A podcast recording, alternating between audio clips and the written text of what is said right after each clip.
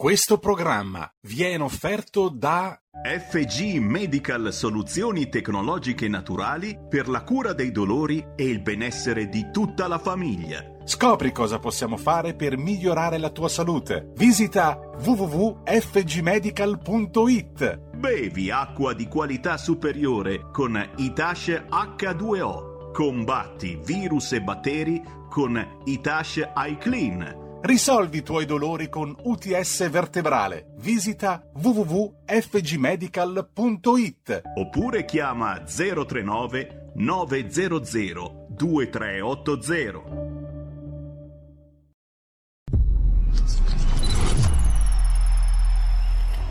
Va ora in onda Zoom, 90 minuti in mezzo ai fatti. Conduce Antonino Danna. E diamo subito la linea al nostro Antonino Danna. Amiche e amici miei, ma non dell'avventura, buongiorno. Siete sulle magiche, magiche, magiche onde di RPL. Questo è Zoom.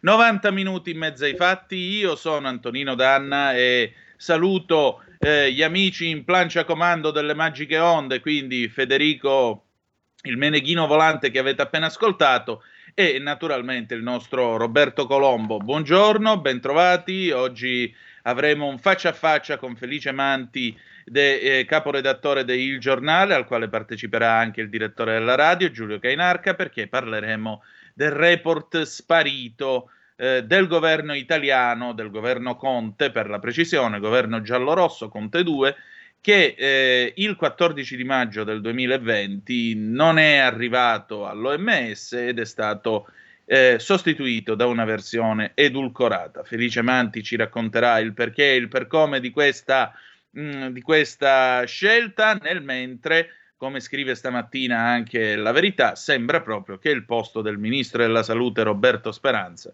stia vacillando. Vedremo, ne parleremo anche con Felice e cercheremo di capire un pochettino come sono messe le cose. Ma prima cominciamo la nostra trasmissione. Ancora una volta io vi invito ad andare in ospedale a dare il sangue perché il sangue in ospedale serve sempre. Diventate donatori dell'Avis o delle realtà che si occupano di raccolta del sangue in tutta Italia. Mi raccomando perché potrete salvare vite umane. Chi salva una vita umana salva il mondo intero. Cominciamo subito la nostra trasmissione perché tutto sommato oggi io mi sento un po' nostalgico, ho nostalgia di un'Italia che aveva l'autoradio nella mano destra e un canarino alla finestra. Toto Cutugno, l'italiano, 1983, e andiamo. Lasciatemi cantare con la chitarra in mano, lasciatemi cantare sono un italiano. Buongiorno Italia, gli spaghetti al dente e un partigiano come presidente. Con l'autoradio sempre nella mano destra, un canarino sopra la finestra. Buongiorno Italia con i tuoi artisti, con troppa America sui manifesti con le canzoni, con amore, con il cuore, con più donne, sempre meno suore. Buongiorno Italia, buongiorno Maria, con gli occhi pieni di malinconia. Buongiorno Dio, sai che ci sono anch'io. Lasciatemi cantare con la chitarra in mano lasciatemi cantare una canzone piano piano, lasciatemi cantare perché ne sono fiero, sono un italiano, un italiano vero. Buongiorno Italia che non si spaventa la crema da barba la menta, con un vestito gessato sul blu e l'amo viola la domenica in tv. Buongiorno Italia col caffè ristretto, le calze nuove nel primo cassetto, con la bandiera in tintoria una 600 giù di carrozzeria sveglia, buongiorno Maria, con gli occhi pieni di malinconia, buongiorno Dio, lo sai che ci sono anch'io. L'amica degli animali con Paola D'Amico. E rieccoci, siete di nuovo sulle magiche, magiche, magiche onde di RPL, questo è sempre Zoom, 90 minuti in mezzo ai fatti. Antonino Danna al microfono con la nostra ospite del mercoledì, l'amica degli animali, direttamente dalle pagine del Corriere della Sera, la collega Paola D'Amico. Buongiorno Paola, ben trovata. Buongiorno Antonino, buongiorno a tutti. Ecco, eh, io ho introdotto la puntata con il canarino alla finestra di Toto Cutugno. Qui parliamo di un altro volatile, non è propriamente un canarino. Adesso dalla regia vi faremo vedere per chi sta seguendo su radiorpl.it eh, oppure la pagina Facebook della radio, ancora il nostro canale YouTube, vi faremo vedere il volatile in questione, il falco di palude. Come ce lo racconti Paola? un animale meraviglioso, lo vedrete da apertura d'ali è di circa un metro e mezzo, quindi misuratelo, provate a immaginare, non è certo un animale che si nasconde in volo ed è molto facile, diciamo, quando si vive eh, nel Sud Italia, nel nostro bellissimo Sud Italia, poterlo osservare in questa stagione. Perché parliamo del falco di Perude e di bracconaggio anche però? perché è un momento un po' di emergenza per la fauna selvatica, ma poi vi accennerò anche a qualche piccolo problema che potrebbe creare un domani il ponte sullo stretto che di tanto in tanto torna d'attualità, perché potrebbe rappresentare un pericolo anche per gli animali marini. E, ehm, e lo facciamo con la consulenza di stanza di Anna Giordano che ha diretto per molti anni la riserva naturale delle Salini di Trapani, ma ha iniziato la sua battaglia contro i barconieri negli anni 80 proprio sullo stretto di Messina. Allora aveva poco più di 15 anni, si era trasferita con i genitori da Milano dove è nata in Sicilia perché il padre era un ricercatore e eh, lei si è trovata a 15 anni sola a dare un ambiente natu- dal punto di vista naturale, naturalistico spe- spettacolare e la natura è nella pelle.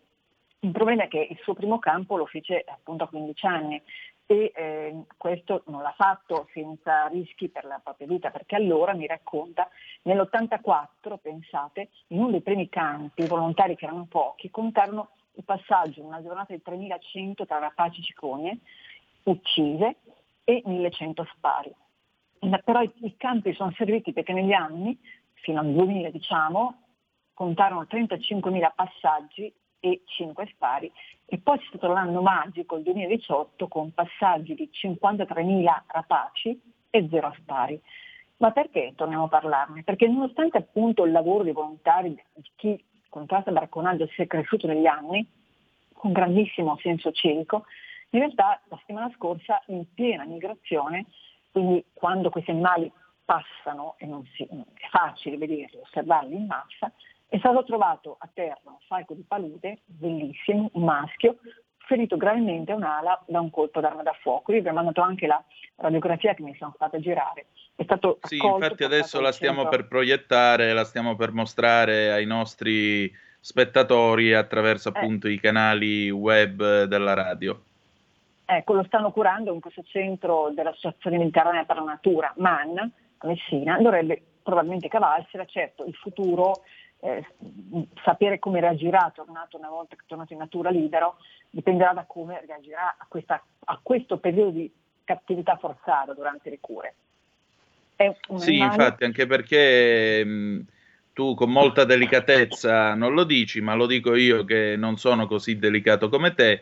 Purtroppo c'è qualche imbecille da entrambi i lati dello stretto, dal momento che la mamma dei cretini è sempre incinta, che è convinto di sparare al falco perché se non lo fa, entro l'anno diventa cornuto. C'è chi ha questa idiota tradizione e allora ancora capita qualche imbecille che si mette sul terrazzo, peraltro non è una specie cacciabile, non è periodo di caccia, ma qualche imbecille mette a rischio anche la sicurezza altrui perché deve rispettare una tradizione da imbecille quale egli è. Io invece vi invito ad andare a visitare Reggio Calabria e Messina per tutt'altro, perché sono due splendide città con un grande eh, retroterra culturale, storico e civile anche, se vi capita Esatto. scendete alla stazione di Reggio Calabria Lido, appena siete fuori trovate il gelato di Cesare e in cima alla salita sono 100 metri scarsi il museo della Magna Grecia, così rifocillate l'anima e andate a vedere pure Eh, sì. i bronzi e poi c'è tutto Corso Garibaldi. Messina, non ne parliamo, Messina ha le sue bellezze che vi potete andare a visitare, per cui andate per questo e continuate e diciamo così incrementate il giro turistico che è meglio quando ci daranno la possibilità di tornare ad andare in giro. Esatto.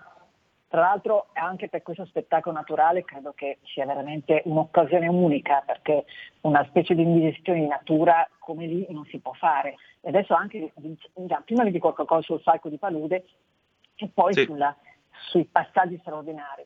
Eh, loro è un animale semaforo rosso, nel senso ad altissimo rischio di estinzione. Io vi ho girato anche il, il verso, perché è un po' come il tarabuso, ricordate, cioè è silenzioso, fa eccezione il maschio, di cui se si ha fortuna si può dire un fischio che mette in volo durante il corteggiamento ed è lo stesso fischio che mette quando trasporta il cibo nella, diciamo, nel nido eh, e il passaggio della la consegna del, del cibo, della preda alla femmina per i piccoli avviene sempre in volo, quindi veramente eh, meravigliosi, insomma cose che il- chi osserva con un bel binocolo questi animali può facilmente catturare con immagini.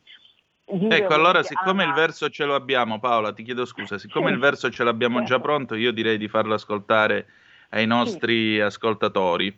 Eh? Regia, lo possiamo mandare?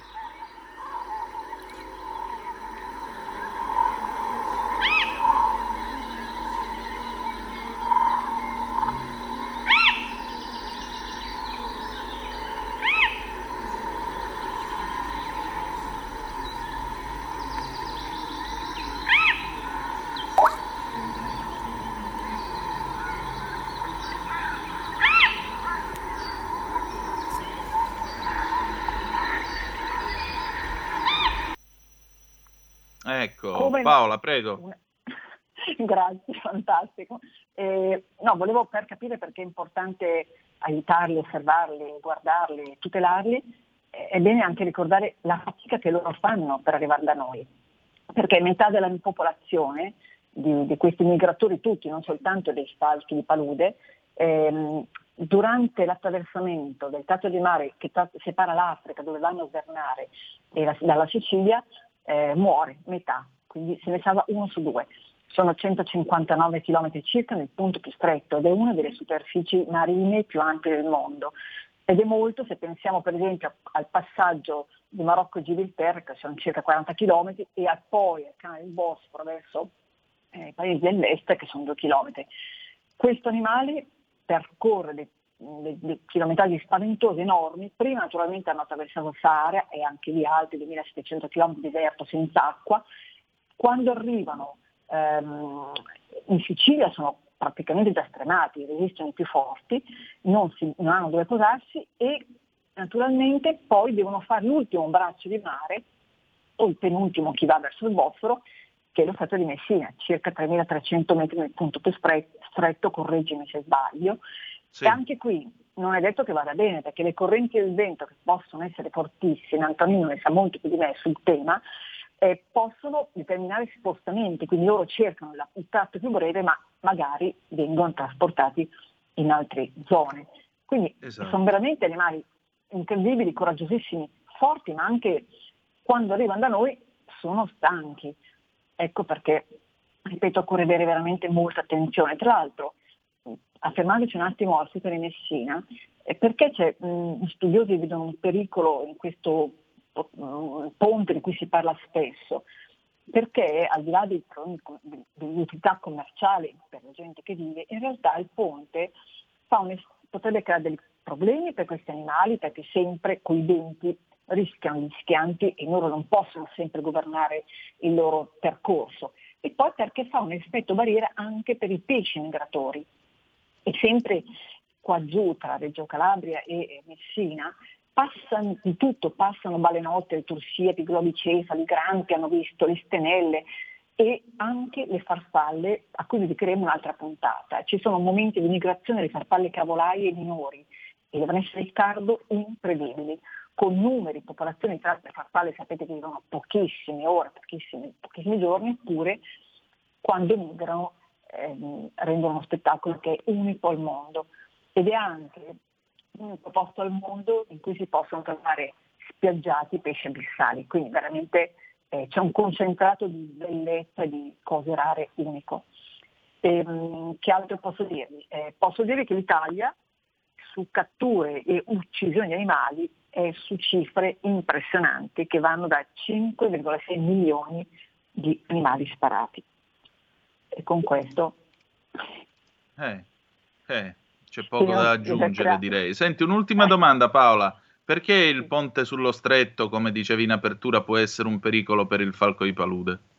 Perché mi spiegavano sempre gli esperti, io sono soltanto una, una portavoce, diciamo, una, un anello di congiunzione, mi spiegavano che eh, l'ombra fa un effetto molto particolare sulle popolazioni marine che tendono a radunarsi insieme e a concentrarsi e quindi la concentrazione di specie praticamente marine eh, facilita i predatori e eh, non agevola diciamo, le, le, prede e d'altra parte anche il mondo marino sono i predatori che si inseguono.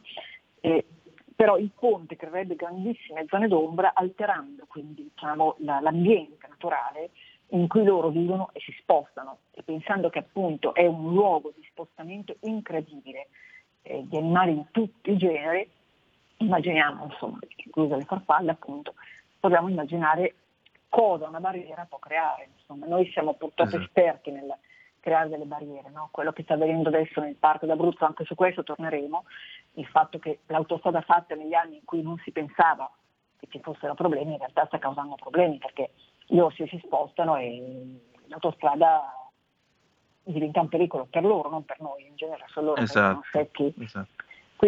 Fra- in Francia quando fecero la prima linea del TGV si posero il problema dell'attraversamento degli animali. Le linee del TGV non so ogni quanti eh, chilometri o in determinati passaggi particolari quando attraversano parchi e così via, hanno dei sottopassi apposta per questo motivo.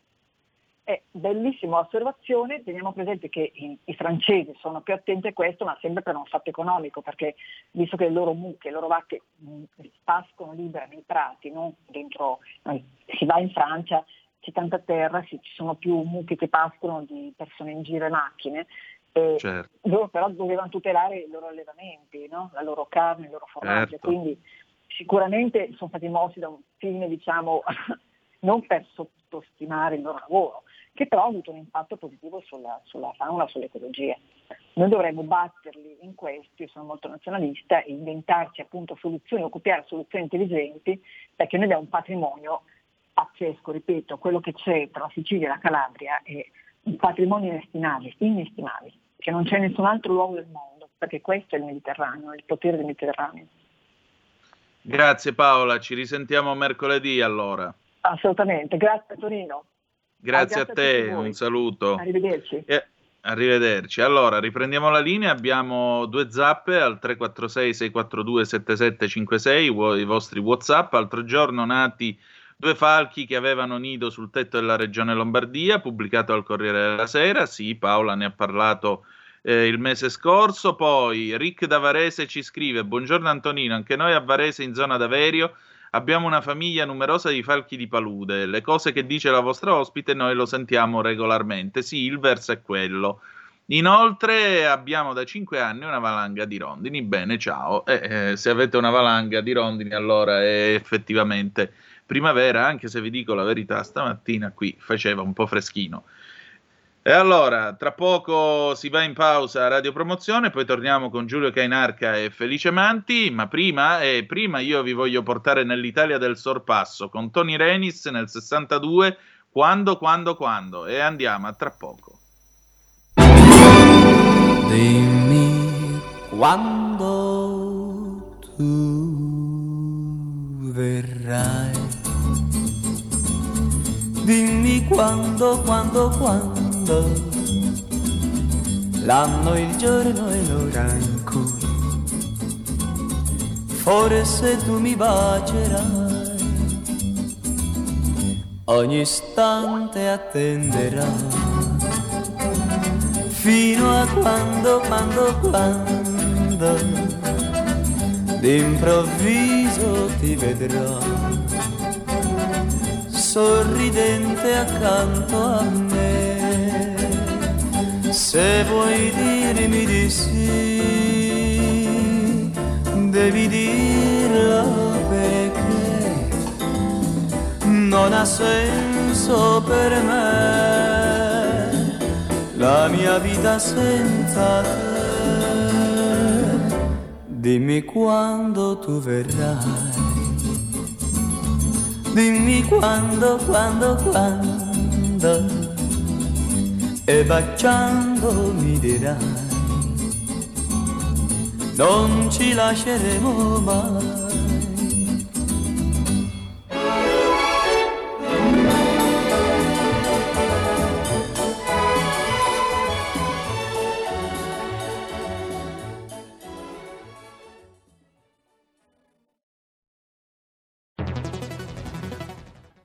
Il futuro appartiene a chi fa squadra. Le radio italiane si uniscono per giocare la partita da protagoniste. Nasce l'app Radio Player Italia. 140 stazioni in una sola rete. Scegli la tua preferita e ascolta il suono perfetto del digitale. Gratis, senza registrazione, senza interruzioni, compatibile con tutti i device. Le notizie, la compagnia, la musica scelta da chi la ama, la conosce e la vive. Scarica Radio Player Italia. Il futuro batte con la radio nel cuore. Anche RPL è disponibile su Radio Player Italia.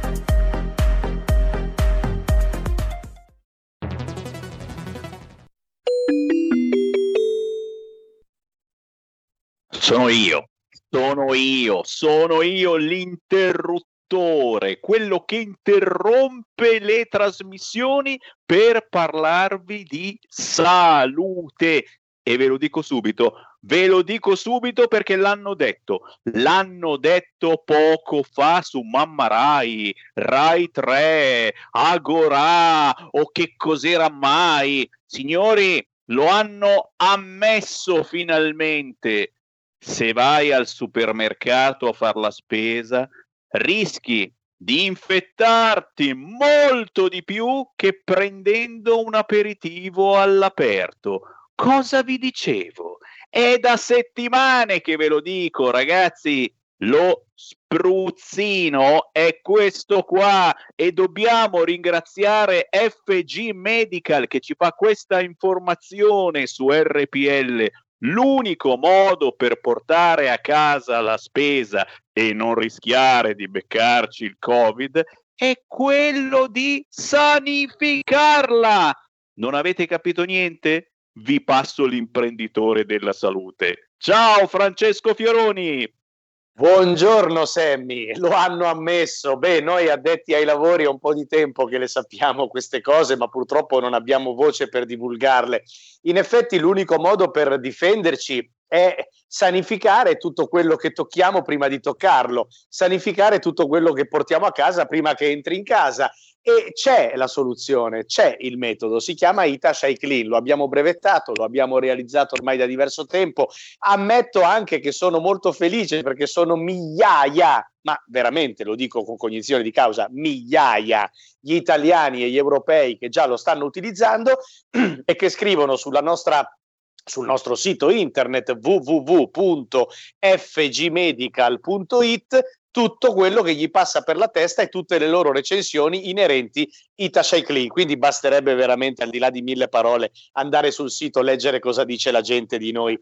È veramente un prodotto eccezionale, Sammy, perché uno, è molto economico, comprarlo costa davvero poco, ma veramente costa poco. Chiamateci, chiedeteci informazioni perché rimanete sorpresi. Molta gente addirittura mi dice, oddio, ma io pensavo chissà quale spesa, invece veramente non costa niente. Due, è molto economico e, e, e facile realizzare a casa questo biocida contro il Covid, contro SARS-CoV-2, contro N1H1 influenza comune e contro qualunque altro tipo di batterio o di virus che può formarsi nel mio, nel mio, ambiente. Lo vaporizzo nell'aria o direttamente sulle superfici, non ho bisogno di risciacquare perché non è tossico. Lo posso usare sugli animali in presenza di persone. Sconfigge la molecola SARS-CoV-2, è certificato per questo. Terzo buon motivo, economico perché realizzare una boccetta di Itash iClean in casa propria partendo da acqua di rubinetto, una boccetta da quasi mezzo litro, costa, apri bene le orecchie, 0,02 0,02 e va a sostituire tanti di quei prodotti che uso normalmente in casa per le pulizie domestiche che uno non sterilizzano e non sanificano, due non hanno potere a volte contro alcuni tipi di batteri o virus, tre creano residui chimici e tossici, tutto quello che Itasha Clean invece non fa sconfigge, sterilizza, ammazza il virus, non è tossico, non è chimico, non lascia residui tossici. Non esiste, Sammy, una sola ragione per dire non lo voglio. Bisogna averlo, soprattutto in un momento come questo, per la nostra sicurezza e per i nostri cari. Cosa vuoi aggiungere, Sammy? te capì, te capì, e lo dico a quelli che eh, mi stanno scrivendo in queste settimane. Ci sono un po' gli indecisi, quelli che dicono ma lo compro, non lo compro. Allora mi scrivono, mi scrivono in WhatsApp, mi scrivono mail, mi scrivono sui social, eccetera. Gente, non perdiamo tempo perché questo serve adesso, in questo momento, per ripartire in sicurezza, senza temere, ad esempio, di ospitare qualche parente ogni tanto a casa. Quando la legge ce lo, ce, ce lo permette, lo facciamo però siamo sicuri di proteggere anche loro con questo. Quindi non state lì a pensarci, ragazzi, lo comprate oggi e vi servirà per sempre.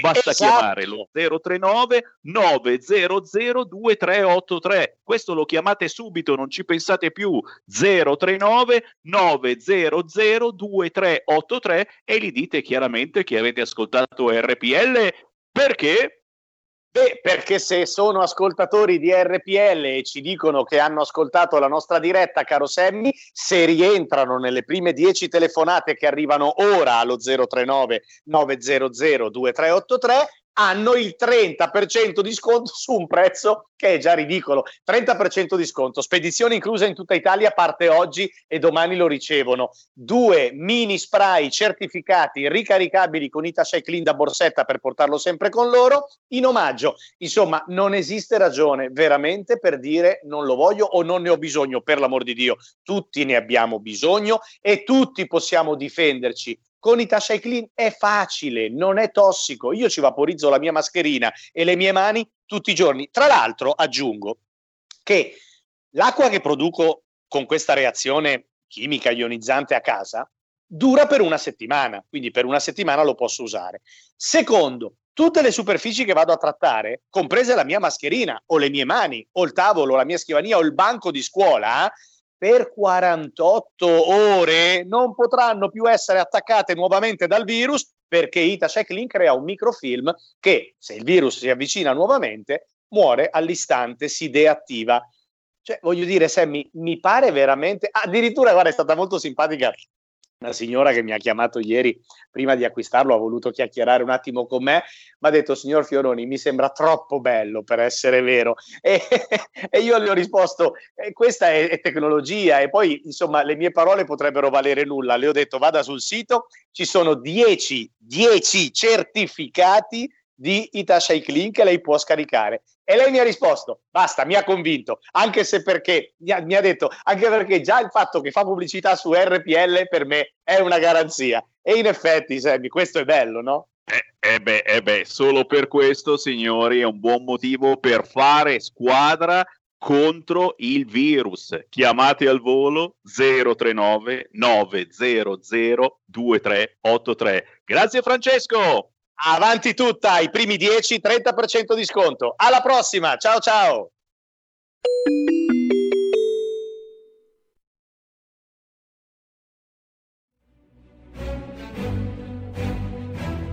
In molti ci invidiano e ci odiano perché siamo ancora liberi. Segnati il nuovo IBAN per i tuoi bonifici. IT 89 R 08453 01602 000 000 101971 presso la Banca di Credito Cooperativo di Milano SC. Diventa nostro editore. IT 89 R 08453 01602 000 000 10 19 71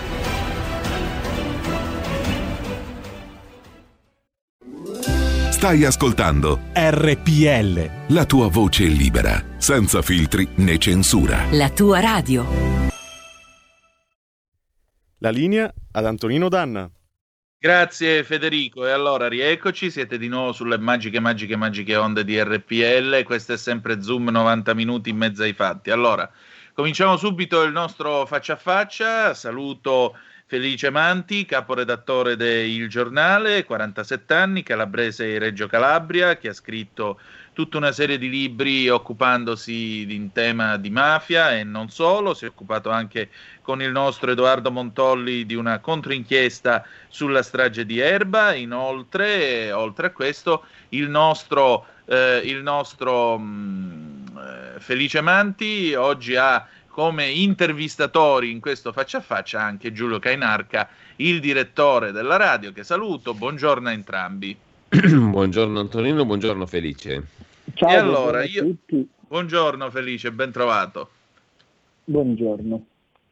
Allora, io prendo le mosse dal da il giornale appunto del, di domenica 11 di aprile, tu hai titolato in prima pagina il, primo, il piano pandemico fantasma, guerra, speranza e le trame per scagionare l'Italia e l'OMS. Praticamente facciamo un riassuntino breve di quello che è successo perché stamattina, tra l'altro, tu torni, con, tu torni sul tema con eh, un pezzo che cita Der Spiegel sull'argomento. Che cosa è successo? Nel maggio del 2020 l'Italia ha, eh, diciamo così, acchittato o quantomeno edulcorato, se vogliamo essere un pochettino buoni, edulcorato un rapporto sulla gestione della pandemia da parte del governo Conte 2 eh, indica, mh, da inviare all'OMS. Eh, tutto questo è stato eh, oggetto della tua inchiesta e naturalmente sta avendo delle ripercussioni. Prego Felice. Sì, allora la questione è un po' più diciamo, complessa. Comunque, da quello che ci è dato sapere, è plausibile pensare che eh, alcuni esponenti del governo italiano, come Ranieri Guerra, che oggi è il numero due dell'OMS, è, eh, è stato anche responsabile della prevenzione del Ministero della Salute con il ministro PD Beatrice Lorenzin dal 2014 al 2017, quindi una persona che conosce la legge italiana, il sistema italiano e la sanità italiana, avrebbe in qualche modo offerto al governo italiano eh, di elaborare, concordandolo, un report dell'OMS che dovrebbe essere indipendente, nel quale in qualche modo si faceva fare bella figura all'Italia. Quando questo report esce, eh, le informazioni contenute in questo report non sono affatto lusinghiere nei confronti dell'Italia, anzi vengono messe in evidenza delle criticità a livello italiano e soprattutto delle criticità a livello di regolamento OMS per quanto riguarda il tracciamento. Il report dura 24 ore e poi sparisce. Oggi sappiamo, in base a alcune intercettazioni eh, fatte eh, nei telefonini di questi personaggi, che durante una conversazione via WhatsApp Mentre nel mese di aprile Speranza, eh, il, suoi, il, suo entourage, eh, il Presidente del suo di Sanità Silvio Brusaferro, il suo capo di gabinetto Professor Zaccardi e lo stesso Guerra trattavano per realizzare questo report concordato, una volta uscito questo report, Guerra si vantava con loro di averlo fatto sparire e chiedeva la possibilità eventualmente di ritirarlo fuori edulcorandolo. Eh, viceversa, il capo di gabinetto eh, di Speranza e quindi l'entourage di Speranza, probabilmente Speranza stesso, facevano capire che invece era il caso di lasciarlo cadere per sempre. Questo report viene ritrovato il 10 settembre da uno dei consulenti del team di legali guidati da Consuelo Locati, che secondo me dovresti indicare in trasmissione perché ha tante cose da raccontare, si chiama Robert Lingard, il quale trova questo report e lo presenta alla stampa. Questa conferenza stampa sui giornali italiani ha diciamo, un po' di rilevanza, ma la rilevanza più importante ce l'ha sul Guardian, il quale comincia a dire attenzione, nella narrazione dell'Italia sulla pandemia italiana c'è qualcosa che non va, tant'è vero che questo report che l'ha in qualche modo che interferiva con questa narrazione rassicurante è stato cancellato e stranamente, fortunosamente, è stato ritrovato.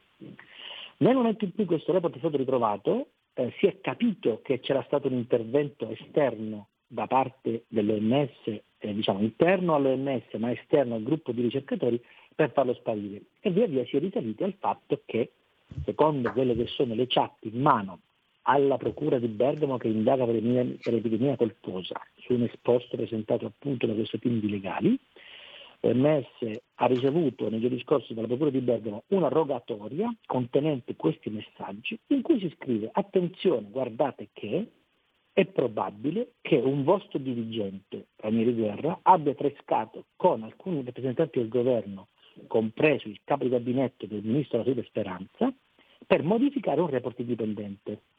Nei giorni scorsi l'OMS ha preso le distanze da Ranieri Guerra dicendo che i vertici dell'OMS non ne sapevano nulla, circostanza anche questa non vera, perché noi sappiamo che il capo dei ricercatori dell'OMS che ha fatto questa ricerca di Venezia, che si chiama Francesco Zambon, l'OMS avrebbe voluto trasferirlo a, in Bulgaria e questo è quello che denuncia Der Spiegel oggi ed è il pezzo che, a cui tu facevi riferimento. Esattamente. E in particolare Zambon lamenta di aver segnalato a tutti i vertici dell'OMS, compreso Pedro Ghebreyesus, cioè il direttore generale dell'OMS, il fatto di aver ricevuto delle pressioni per modificare questo report.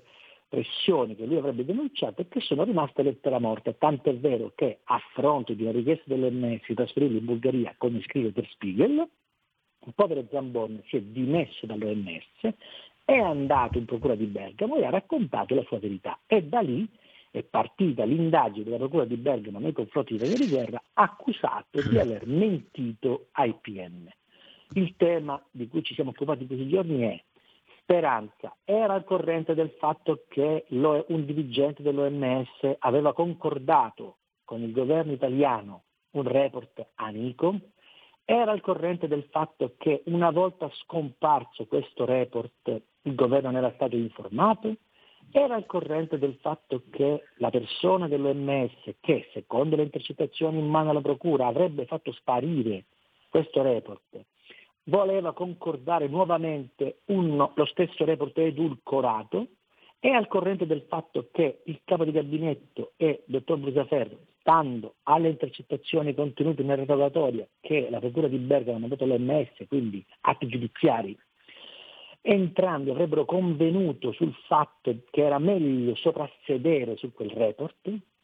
Queste sono le domande che abbiamo posto a Speranza. Nei giorni scorsi qualche quotidiano romano, il messaggero, ha ipotizzato che un eventuale coinvolgimento di natura giudiziaria di Speranza e del suo entourage avrebbe potuto portare alla decisione evidentemente delicatissima di fare a meno di Speranza e chiedere a Speranza un passo indietro ed è anche questo argomento dell'inchiesta di cui il giornale si sta occupando da qualche giorno insieme ad altri quotidiani, o della verità, Ehm, per cui fondamentalmente sembrerebbe che l'ipotesi sia di chiedere a Speranza di fare un passo di lato e andare ad accompagnare la dottoressa Gallina in Europa eh, nello staff di persone che sul mandato della von der Leyen stanno trattando con Big Pharma i contratti sui farmaci. Oggi, nel giorno di oggi, sembrerebbe questa l'ipotesi. Ovviamente l'entourage di, di, Speranza, che noi abbiamo provato a contattare inutilmente, e lo stesso Ministro eh, diciamo, non hanno espresso una posizione chiara da questo punto di vista. Ieri sera Speranza porta a porta ha detto io ho fiducia nella magistratura, eh, con Speranza, diciamo, con l'OMS non sono vicende di cui io mi posso interessare perché non c'entro nulla. Quindi in qualche modo ha escluso una chiamata in correità. Io invece sono ragionevolmente convinto che leggendo le carte è plausibile pensare che nei prossimi giorni il, la Procura di Bergamo, che sta facendo un lavoro incredibile, perché è la prima volta che si fa un'indagine per epidemia colposa, possa decidere di estendere anche ad altri funzionari, dirigenti ed eventualmente ex ministri della sanità eh, le proprie indagini rispetto sia alla, diciamo, a questo report fantasma sparito, sia mm. soprattutto rispetto al piano pandemico, perché forse questo è il vero tema. Certo, tra l'altro tu ipotizzi che si possa arrivare a, diciamo, a investire il gota del Ministero della Sanità attuale e recente dai ministri Giulia Grillo a Beatrice Lorenzin e questa Sì, è allora- un'eventualità della quale peraltro lo stesso Draghi sarebbe al corrente. Insomma, il governo finirebbe al centro di eh, un ciclone che la metà basta e che certo in questo momento non gli servirebbe non affatto. aiuta. Certo, però qui dobbiamo un attimino fare il punto e capire perché è importante il piano pandemico e vi anticipo che sarà anche oggetto di un ragionamento che faremo sul giornale. Eh, noi sappiamo che nel- dopo che c'è stata la SARS nel 2003, l'Organizzazione Mondiale della Sanità ha chiesto ai paesi di fare dei piani pandemici. Cosa sono questi piani pandemici? Sono dei piani in cui si dice, caro governo, caro paese, occhio che se scoppia una pandemia come quella della SARS, devi avere chi ti produce mascherine e te le fa solo per te e decidi tu oggi quanto pagarle, non in piena pandemia. Devi sapere come gestire eh, le persone che fisicamente non possono e o non vogliono andare a lavorare. Devi capire come gestire la filiera del- della logistica, la filiera delle telecomunicazioni, la filiera alimentare, cioè devi capire per tempo, prima che scoppi la pandemia, come gestire questa emergenza, perché è plausibile pensare che come c'è stata la SARS, che ricordiamo è stata tamponata grazie alla felicissima intuizione di un medico italiano che si chiama Carlo Urbani, che è morto per la SARS, mentre il governo cinese diceva che non c'era nessuna epidemia di SARS in corso, mentre la SARS è stata contenuta nonostante le bugie della Cina già allora 2003, questa pandemia, poi se voi parliamo del libro di cui mi sono occupato nei giorni scorsi di Fabrizio Gatti, poi diciamo sulla, sulla pandemia, ma questo è un discorso più complesso, in buona sostanza l'OMS e l'Europa nel corso di questi anni hanno detto attenzione governi, attenzione paesi, meglio che prepariate dei piani, sperando che non servano, che però se scoppia la pandemia sapete come muovervi. L'Italia, sappiamo per certo, non aveva un piano pandemico aggiornato dal 2009. Siccome l'assenza di un piano pandemico può aver avuto un impatto negativo non solo sull'aspetto economico, quindi sulla gestione delle filiere, della logistica, delle comunicazioni, sullo smart working, sulla chiusura dei ristoranti e dei bar, eccetera, eccetera, eccetera, ma evidentemente, forse più importante, sul piano delle morti, perché come sappiamo benissimo, ragionando col seno di poi, se ci fossero stati sufficienti ehm, dispositivi di protezione come le mascherine a disposizione degli ospedali, noi sappiamo in quei mesi che i medici le riutilizzavano, le riciclavano, utilizzavano le tute, andavano in confusione, andavano nel panico perché questa cosa è stata pazzesca lo sappiamo tutti. Noi possiamo, dobbiamo dirci ragionevolmente se è vero o non è vero che l'assenza di questo piano avrebbe potuto salvare, io dico anche solo una vita. Ed è questo il cuore vero dell'indagine della Procura di Bergamo. Ora, è del tutto evidente che il ministro Speranza non ha, diciamo, ha pochissime responsabilità rispetto all'assenza di un piano pandemico, ma è altrettanto vero che dal 2009 a oggi e in particolare dopo il 2013, quando anche l'Europa con una direttiva dice ai paesi attenzione, noi come Europa dobbiamo essere un fortino, dobbiamo fortificarci, tu devi darmi un piano pandemico per farmi capire che io sono al sicuro, devi garantirmi autovalutandoti che tu sei in grado di sostenere una pandemia. E anche da questo punto di vista l'Italia ha mentito, e l'abbiamo scritto, l'assenza di un piano pandemico ha evidentemente creato dei grossi problemi al Paese. Per cui è plausibile pensare che la Procura abbia tutta l'intenzione di investigare per capire perché dal 2014 a oggi non ci sia stato un piano pandemico. A maggior ragione se dentro gli uffici del Ministero della Sanità dal 2014 al 2017 c'era una persona come Ranieri Guerra, in grandissima, eccezionale, scelto all'OMS come vicepresidente vicario, che evidentemente sapeva che il piano pandemico doveva esserci e in effetti, come abbiamo scritto noi qualche mese fa, c'è una lettera che Ranieri Guerra scrive al capo di gabinetto del ministro che sarebbe subentrato dicendogli Ciccio, guarda che devi fare il piano pandemico. Lo dice Ranieri Guerra. Ranieri Guerra sapeva che bisognava fare il piano pandemico, ma lui non l'ha fatto. La Procura legittimamente dovrà chiedere spiegazioni anche su questo e dovrà chiedere spiegazioni su questo anche ai vertici del Ministero della Sanità che sono stati ascoltati in procura evidentemente da persone informate sui fatti e che evidentemente anche loro erano tenuti a sapere che il piano pandemico andava fatto. Ora, possiamo anche dirci che il piano pandemico rappresenta quelle eventualità che nella vita non si verificano mai. È come dire, devi avere un piano antincendio al tuo ufficio, tanto sicuro che scoppia un incendio. Purtroppo è scoppiato un incendio e noi, il nostro paese, in beata solitudine va detto, era privo del piano pandemico. Se questa assenza di piano pandemico fosse causata anche solo un morto, e io ahimè temo che siano stati molti di più, è giusto che la Procura indaghi e valuti le eventuali responsabilità penali.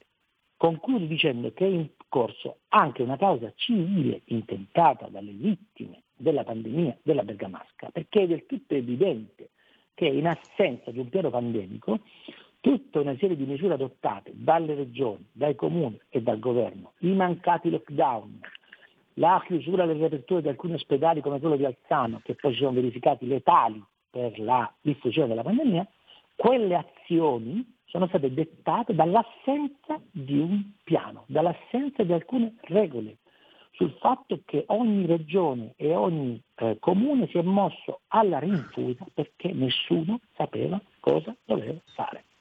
Felice, mh, mm, tu hai fatto un quadro di meravigliosa sintesi. Eh, io ti volevo fare una domanda, ma tu mi hai anticipato la risposta perché eh, volevo porti l'obiezione che ha posto in sostanza anche il ministro Speranza. No? Lui ha detto con riferimento chiaro al report contestato, taroccato, aggiustato e censurato presso l'Organizzazione Mondiale della Sanità sull'Italia, ha detto era un documento irrilevante. E poco ci manca, l'argomentazione successiva è anche il piano pandemico non era così rilevante. Invece tu ci hai spiegato benissimo che non è così ed è proprio questo il cuore dell'inchiesta di Bergamo. No? Eh, quindi mh, che quel report fosse irrilevante mi sembra smentito da tutte le manovre per oscurarlo e da tutto ciò che sta emergendo adesso. Quindi era importante anche il report, oltre che il piano pandemico, cioè il resoconto su cui tanto si accapigliava Ranieri Guerra e gli altri, per celarlo, per nasconderlo. Però ti chiedo, eh, questo scandalo non è uno scandalo solo italiano, no? è uno scandalo che riguarda anche l'Organizzazione Mondiale della Sanità.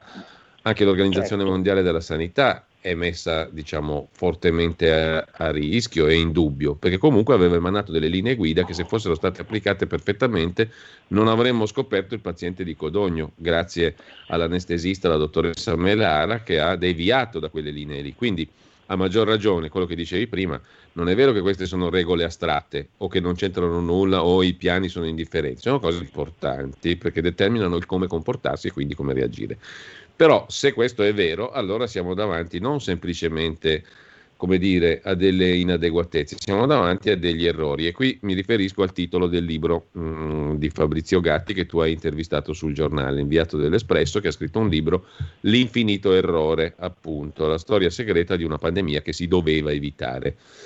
Mm, si parla mm, nell'intervista che tu gli hai fatto anche del ruolo di Massimo D'Alema che è uscito in relazione alla fornitura di ventilatori cinesi non a norma, con spesa pubblica su cui bisognerà pure indagare. E, e, si entra in una dimensione anche di chiave ideologico-politica, perché e, e qui torniamo a Speranza, che ha scritto un libro che in, Ita- in Italia ancora non possiamo leggere, ma nel quale c'è scritto sostanzialmente che mh, la pandemia rappresenta anche un'opportunità per la sua parte politica, per far valere la sua visione, la sua ideologia politica.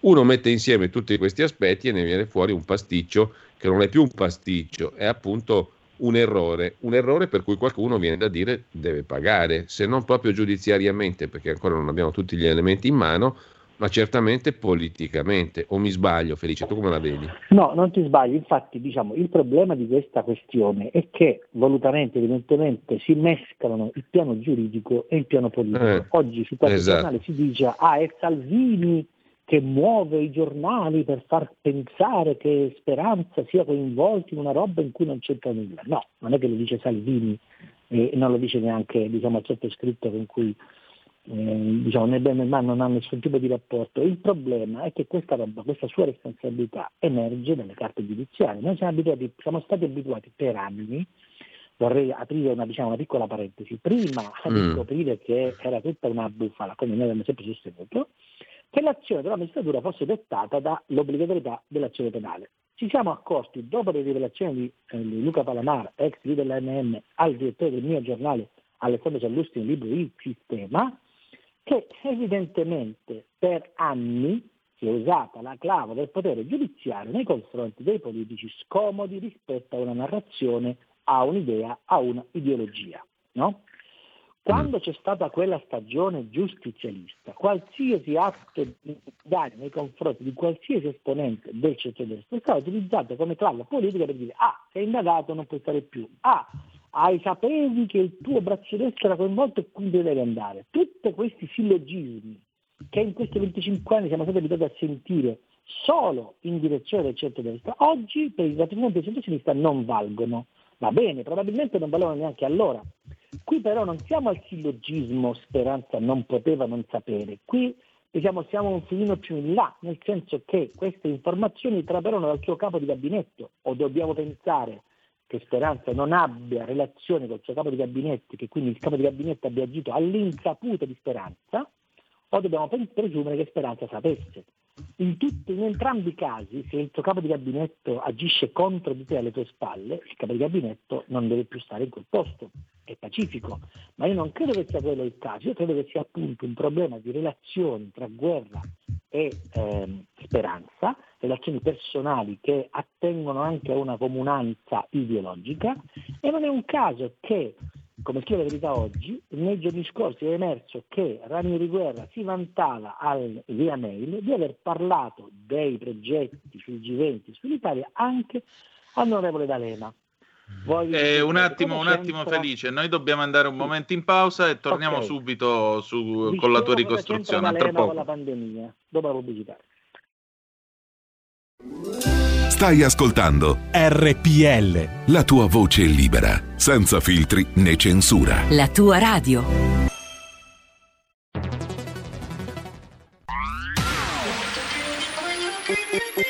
Un suono così non l'hai mai sentito, baby. Da plus molto più di quello che credevi. Programmi, musica, multimedialità da Plus suono nuovo di alta qualità. Digital Radio, il suono perfetto. Plus. Anche RPL, la tua radio, è in Digital Radio. Porta con te ovunque RPL la tua radio. Scarica l'applicazione per smartphone o tablet dal tuo store o dal sito radiorpl.it. Cosa aspetti?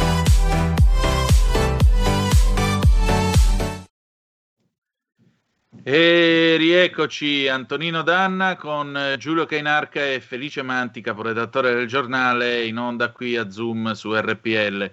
Felice, allora, eh, il nome di Massimo D'Alema aleggia anche su questa vicenda, come mai? Eh, come mai? Allora, eh, c'è un libro che uscirà domani e che io eh, vi eh, consiglio caldamente di leggere, nel quale viene ricostruita ex post tutta la vicenda della pandemia.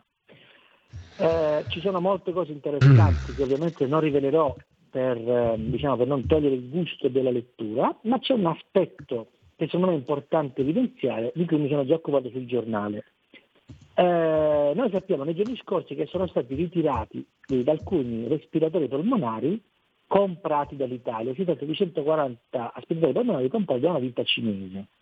Ebbene, sì. cosa ha scoperto eh, Gatti? Gatti ha scoperto che questa società cinese fa capo a una fondazione cinese che richiama nel suo nome la via della seta, cioè il famoso accordo preso qualche giorno prima dello scoppio della pandemia dal governo Conte Di Maio e il um, leader cinese, magari non si può dire quella parola, leader cinese Xi, eh, per appunto una, intensificare gli scambi commerciali. Tanto è vero che in piena pandemia, o meglio, piena, nel pieno di quello che poi sarebbe stata la pandemia, l'Italia ha saggiamente deciso di raddoppiare i voli con la Cina, mentre se ci fosse stato un piano pandemico la raccomandazione sarebbe stata quella di chiudere immediatamente gli aeroporti. Ma questa, questa è una decisione di cui ovviamente qualcuno dovrà eh, rispondere. Cosa ha scoperto, dicevo Gatti? Ha scoperto che in questa fondazione che fa capo Mm. alla società che ha venduto i respiratori polmonari al CTS, il provvedimento è stato firmato da Agostino Miozzo, che era il capo del CTS di allora, era protezione civile, c'era anche, c'era anche Borrelli. Eh, in questa fondazione c'è Massimo D'Alema. Massimo D'Alema è uno dei quattro presidenti onorari di questa associazione che, ripeto, fa capo alla fondazione, fa capo alla società che ha venduto i respiratori polmonari all'Italia. Eh, Massimo D'Alema è in ottima compagnia perché questo è quello che ha scoperto ehm, Gatti. Gatti dell'Espresso, uno dei suoi vicepresidenti, quindi uno dei suoi pari, in questa associazione che si chiama Silk Road Cities Alliance, mentre la società che ha venduto i respiratori si chiama Silk Road Global Information Limited, Silk Road è la via della seta. per- Esatto. Uno dei quattro vicepresidenti che è un pari di D'Alema si chiama Zhang Wenkang. Uno dice chi è Zhang Wenkang? Wenkang è lo speranza cinese che nel 2003 nascose al mondo la prima epidemia di SARS. La società che fa capo eh, alla società che ha venduto gli respiratori italiani, gli respiratori cinesi all'Italia, è una società che molto probabilmente, come succede in Cina, è strettamente legata al regime cinese.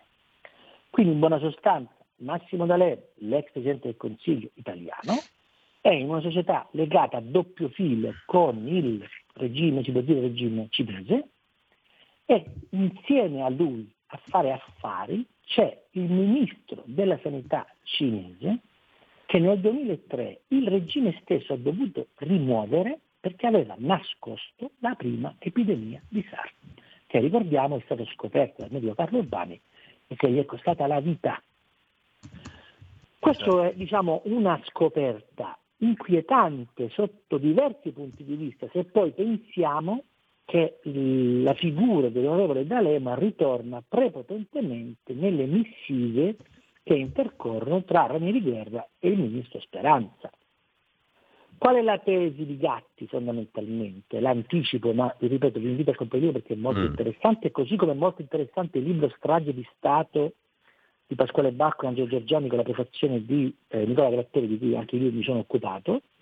Eh, cosa dice fondamentalmente eh, Gatti? Gatti dice che intanto se l'epidemia di coronavirus fosse chiamata SARS, banalmente tutta una serie di protocolli previsti dalla SARS sarebbero stati immediatamente e intuibilmente disponibili, per cui anche lì averla chiamata Covid, non averla chiamata SARS, su Mm. pressione, e lo dimostra Gatti nel libro, dei medici cinesi legati al regime cinese, già ha complicato la questione. L'Italia, anziché dei voli, ha raddoppiato i voli tra Italia e Cina, ok? Ci ricordiamo che qualche giorno prima, qualche giorno prima che scoppiasse il casino in Italia, l'Italia ha venduto 18 tonnellate di mascherine, al- di materiale sanitario alla Cina. Una scelta sciagurata, perché quelle mascherine probabilmente avrebbero, potevano servire per salvare delle vite. E l'assenza di un piano pandemico, torno al punto, avrebbe, diciamo, la presenza di un piano pandemico avrebbe certamente impedito questa scelta scellerata di regalare delle mascherine alla Cina. Regalo che è stato fatto evidentemente per come dire, migliorare, intensificare, eh, come dire, corroborare i rapporti tra l'Italia e la Cina. Quindi il tema purtroppo di questo, che emerge da questo libro è quali sono state le relazioni tra Italia e Cina? Cos'è Appunto. successo veramente in Cina rispetto alla pandemia, rispetto al virus? Perché l'Italia è stata più colpita? Sarebbe un'altra domanda legittima da farsi di anche questo è un argomento su cui il giornale sta lavorando alacremente, ma il tema dei rapporti tra Italia e Cina è un tema delicatissimo che questo libro smaschera in tutta, dire, in tutta nettezza con documenti alla mano. Per cui se noi mettiamo sullo stesso piano della discussione politica i rapporti tra Italia e Cina, la via della seta voluta fortemente dal ministro Di Maio e dal ehm, leader della Cina Xi, il fatto che i voli dall'Italia alla Cina siano stati raddoppiati il credo, 10 febbraio, non ricordo male, vediamo un po', sì, 10 febbraio. il fatto che la Cina abbia deciso di eh, raddoppiare i voli da e per l'Italia. E quando qualcuno dentro il governo scrive sempre Gatti come l'ex capo della protezione civile Borrello gli disse forse attenzione che il imprevisto massiccio flusso di turisti cinesi in Italia attenzione, ci, sono, ci possono essere delle analogie tra il nuovo coronavirus e la SARS, tutti questi suggerimenti, di cui c'è traccia documentale, sono stati ignorati. Ripeto, qui la questione è evidentemente politica, perché sono scelte politiche, così come è una scelta politica quella di Salvini e del governo Conte di gestire l'immigrazione con una certa modalità. Qui però il tema è, ci sono delle responsabilità giudiziarie, ci sono responsabilità penali, civili rispetto a queste decisioni prese, nonostante qualcuno avesse segnalato l'inopportunità di queste azioni?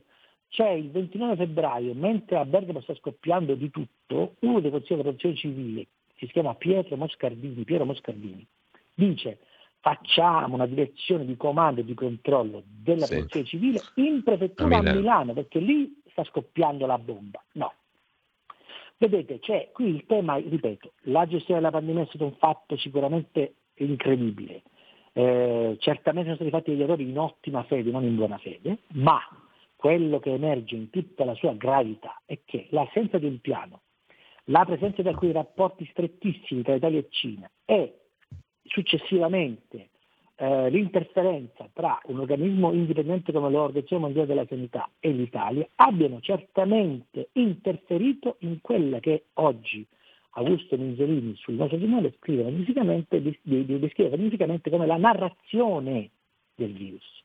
Io ricordo che nei mesi della pandemia legittimamente il premio di Giuseppe Conte ci rassicurava sul fatto che noi fossimo bravi, eccezionali, che noi fossimo un esempio, che il lockdown era tutte le, diciamo, le decisioni giuste da prendere, eccetera, eccetera, eccetera. È chiaro che è questione di poi tutto è possibile, tutto è spiegabile, tutto è criticabile, ma qui ragioniamo sul fatto che sarebbe bastato, sarebbero bastate diciamo, alcune attenzioni in più da persone che avevano delle responsabilità e che sicuramente erano a conoscenza degli obblighi di legge legati a queste responsabilità e probabilmente l'impatto della pandemia non sarebbe stato così devastante come è stato per il nostro Paese. Ripeto, c'è scelta, ci sono delle scelte politiche che in quanto politiche sono certamente insindacabili dal punto di vista della, diciamo, della magistratura, legittimamente, ma ci possono e ci devono probabilmente essere delle responsabilità penali e civili che oggi fanno capo all'inchiesta che ha in mano la Procura di mm. Bergamo e che si annuncia delicatissima, perché, ripeto, si basa su documenti, su prove, su dire, eh, elementi documentali che stanno emergendo via via e che danno di quella gestione della pandemia un quadro tutt'altro che rassicurante. Eh, Felice, posso rubarti due minuti? Lo chiedo anche ad Antonino, non so che tempi ci siano, però tu hai fatto riferimento prima a un altro libro, quello di Pasquale Bacco e del magistrato Angelo Giorgiani con la prefazione del dottor Nicola Gratteri. Te ne sei occupato anche sul giornale e ti volevo chiedere perché lo hai definito interessante, visto che in questi giorni se ne è parlato solo per stigmatizzare, per criticare la prefazione di Gratteri, che avrebbe eh, dato il suo avallo a due autori negazionisti, complottisti, eh, anti-ebraici, eh, tutto ciò che abbiamo letto in questi giorni. Nel libro poi mh, lo ha analizzato anche Edoardo Montolli sul suo blog non ci sono le cose per cui vengono accusati gli autori. Casomai certe affermazioni le hanno fatte altrove, ma questo è un altro paio di maniche. Allora, perché questo libro è interessante? E ehm, come tu leggi il caso Gratteri? Eh, allora, qui la questione è diciamo, un po' più complessa. Allora, ehm, bisogna anche qui fare come dire, una, un ragionamento. Eh, noi sappiamo dell'esistenza di questo libro da un articolo del Foglio. In questo articolo del Foglio si dicono una serie di cose che diciamo, non erano esattamente mm. diciamo, eh, così, nel senso che nella, legittimamente ovviamente eh, nel, nell'articolo del Foglio, che per primo accende i riflettori delle mm. dei giornali sul libro, si ipotizza che appunto in questo libro ci parli di vaccini come acqua di fogna e i due autori del libro eh, parlino di, di, di, teorie complottiste di un un sedicente grande fratello Pluto di un complotto Pluto giudaico massonico mm. dietro il virus. Mm. Ora, bisogna distinguere il grano dall'olio, nel senso che è verissimo che eh, i due eh, autori del libro nei mesi precedenti all'uscita del libro si siano lasciati andare in qualche circostanza perché provocati, perché convecchiati da giornalisti particolarmente abili in questo genere di lavoro, a affermazioni che qualsiasi essere umano senziente definirebbe complottiste barra eh, negazioniste rispetto al virus. Mm. Però il lavoro documentale che è stato fatto nel libro e come ha raccontato eh, benissimo Edoardo Montoli sul suo sito fronte del blog, meritano un'attenzione perché, ripeto, anche in questo caso alcune delle questioni che vengono poste dai due autori hanno eh, come dire, degli elementi documentali che ne eh, rafforzano il concetto. Quindi Qual è il problema diciamo, in generale di questo virus? Diciamoci le cose come stanno. Eh, noi abbiamo un problema perché la scienza si è divisa sulle mascherine. Mascherine sì, mascherine no. La scienza si è divisa sui vaccini. Eh, vaccini sì, vaccini no. La scienza si è divisa sulle chiusure. Chiusure sì, chiusure no. Cioè la scienza, intesa come il mondo scientifico, non hanno dato una interpretazione univoca a delle questioni e a delle soluzioni che sono state proposte. Ognuno legittimamente sulla base dei propri studi e di una serie di documenti e di eh, prove scientifiche ha portato le persone a non capire esattamente quali fosse la verità scientifica rispetto ai vaccini, rispetto al lockdown, rispetto alle chiusure, rispetto a, appunto alle mascherine e dispositivi di protezione. Vi ricordate i guanti fondamentali poi non servono più eh, no, si ferma sulla mm. plastica o non si ferma sulla plastica, no è pericoloso nell'aria o non è più pericoloso nell'aria. Ecco, il problema di fondo di questa pandemia è che il mondo scientifico si è spaccato e questo ha dato benzina a chi legittimamente eh, porta avanti delle tesi negazioniste rispetto a una verità oggettiva della pandemia che evidentemente è ancora tutta da ricostruire, ma anche rispetto appunto all'approccio scientifico che andava portato eh, per debellare la pandemia. E qui torniamo al discorso diciamo, del piano pandemico, mm. perché poi evidentemente le questioni si tengono tutte. Il libro di Giorgiani e Bacco ha il merito di diciamo, corroborare con degli elementi eh, di prova eh, documentali quelle che sembrano, tra virgolette, o possono passare per teorie negazioniste o cospirazioniste, che poi in realtà non è così. Quello che, se vuoi, è stato il problema del libro ed è quello che ha oscurato, mi ha oscurato il contenuto, è il fatto che, eh, che se fosse giusto che un magistrato coraggiosissimo, che ha destinato la sua vita alla lotta contro l'andrangheta, esposto in prima persona, abbia dato il suo avallo a due autori, ripeto, considerati Novax e cospirazionisti, in parte a ragione, in parte a torto leggendo il libro, perché io, ripeto, per questo invito a leggere, no?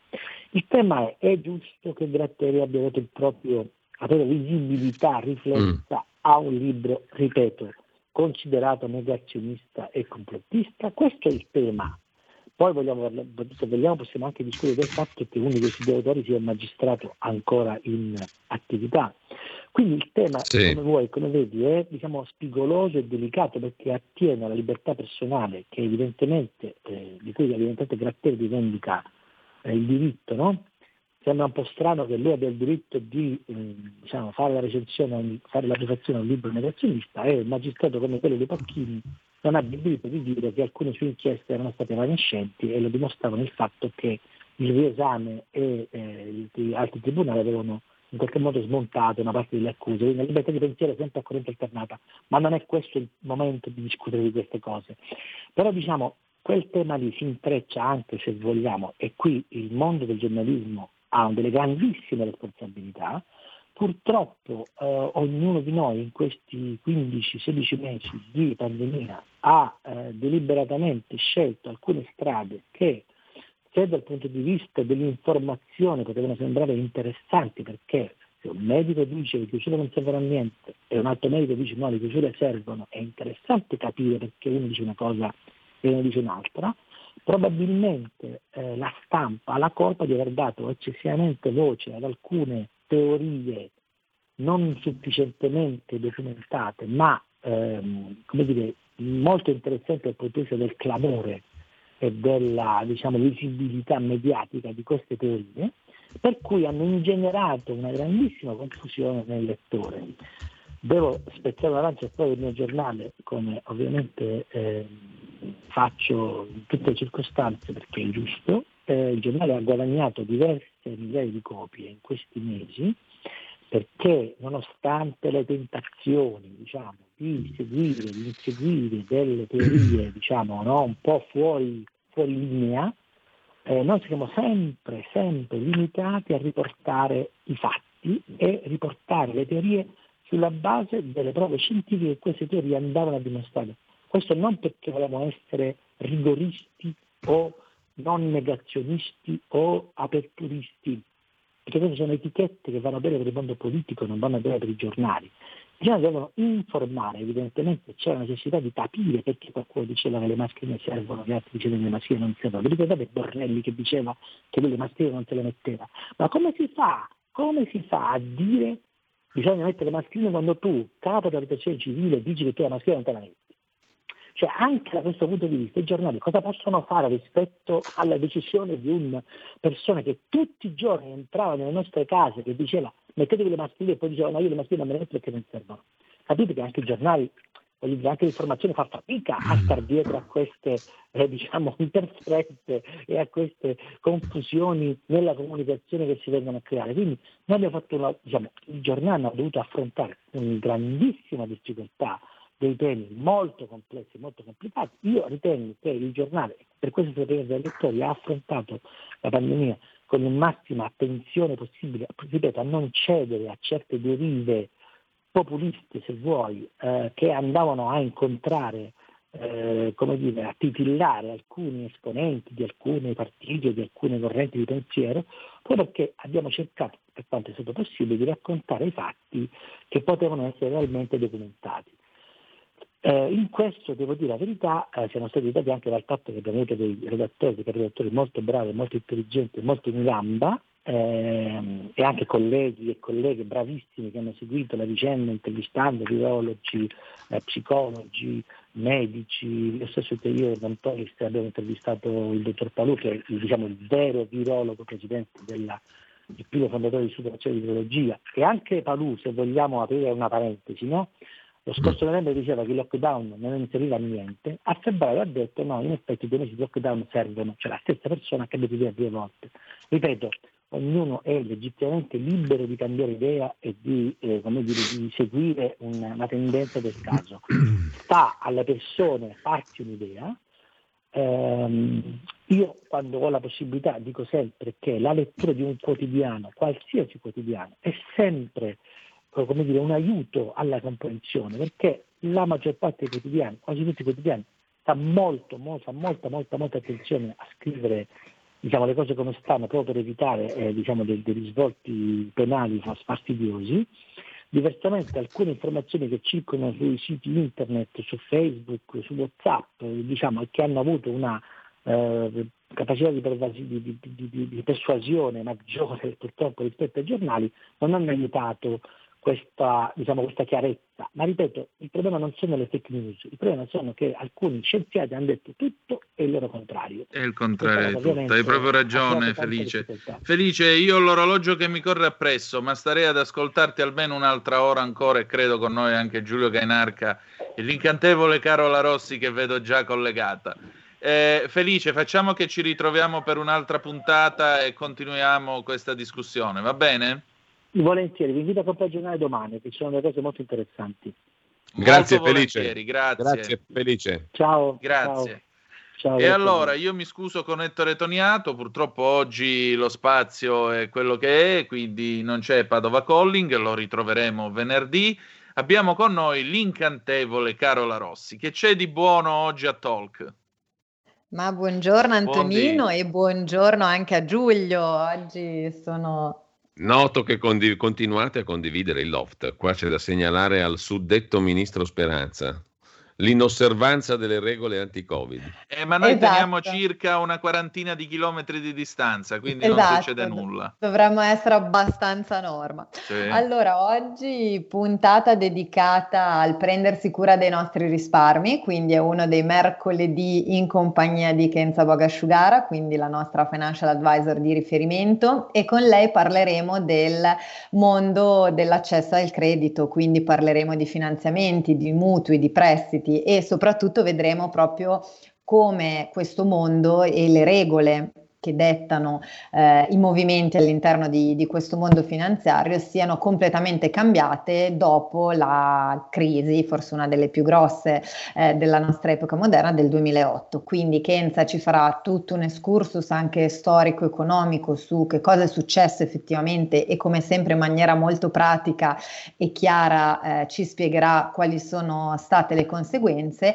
e vedremo poi nel dettaglio ad oggi com'è la situazione, quindi con poi i soliti consigli e trucchi da eh, seguire per comprendere meglio i tecnicismi che a volte si nascondono dietro le richieste di finanziamento, di prestito. Quindi Carola, una- Carola, siccome so che Kenza è anche stata premiata, ce l'hai raccontato stamattina, per, il suo lavoro, per la qualità del suo lavoro come analista finanziaria, esperta di finanza, la butto là, magari prova a chiederle anche cosa ne pensa di questa questione del Coinbase quotato alla mm, borsa di New York. Che tipo di mercato è quello delle criptovalute? eh, lì Lanciate- effettivamente... lanciate sul grande mercato degli investitori, anche a disposizione degli investitori comuni, no? di tutti. Certo, di, sì, sì, di tutti noi. Eh sì, lì è un grandissimo tema, potremmo dedicare una puntata, però prendo, accolgo. Ottimo, a tra poco, grazie Allora, Antonino, grazie Giulio. Grazie, a tra Ciao. poco. Noi ci ritroviamo domani alle 10.35. Dopo di noi la canzone d'amore è Alan Sorrenti. Tu sei l'unica donna per me. Ci risentiamo domani 10.35 e ricordate che The Best is yet to come. Vi hanno parlato Antonino Danna, Carola Rossi e Giulio Cainarca. Buongiorno. Avete ascoltato Zoom, 90 minuti in mezzo ai fatti.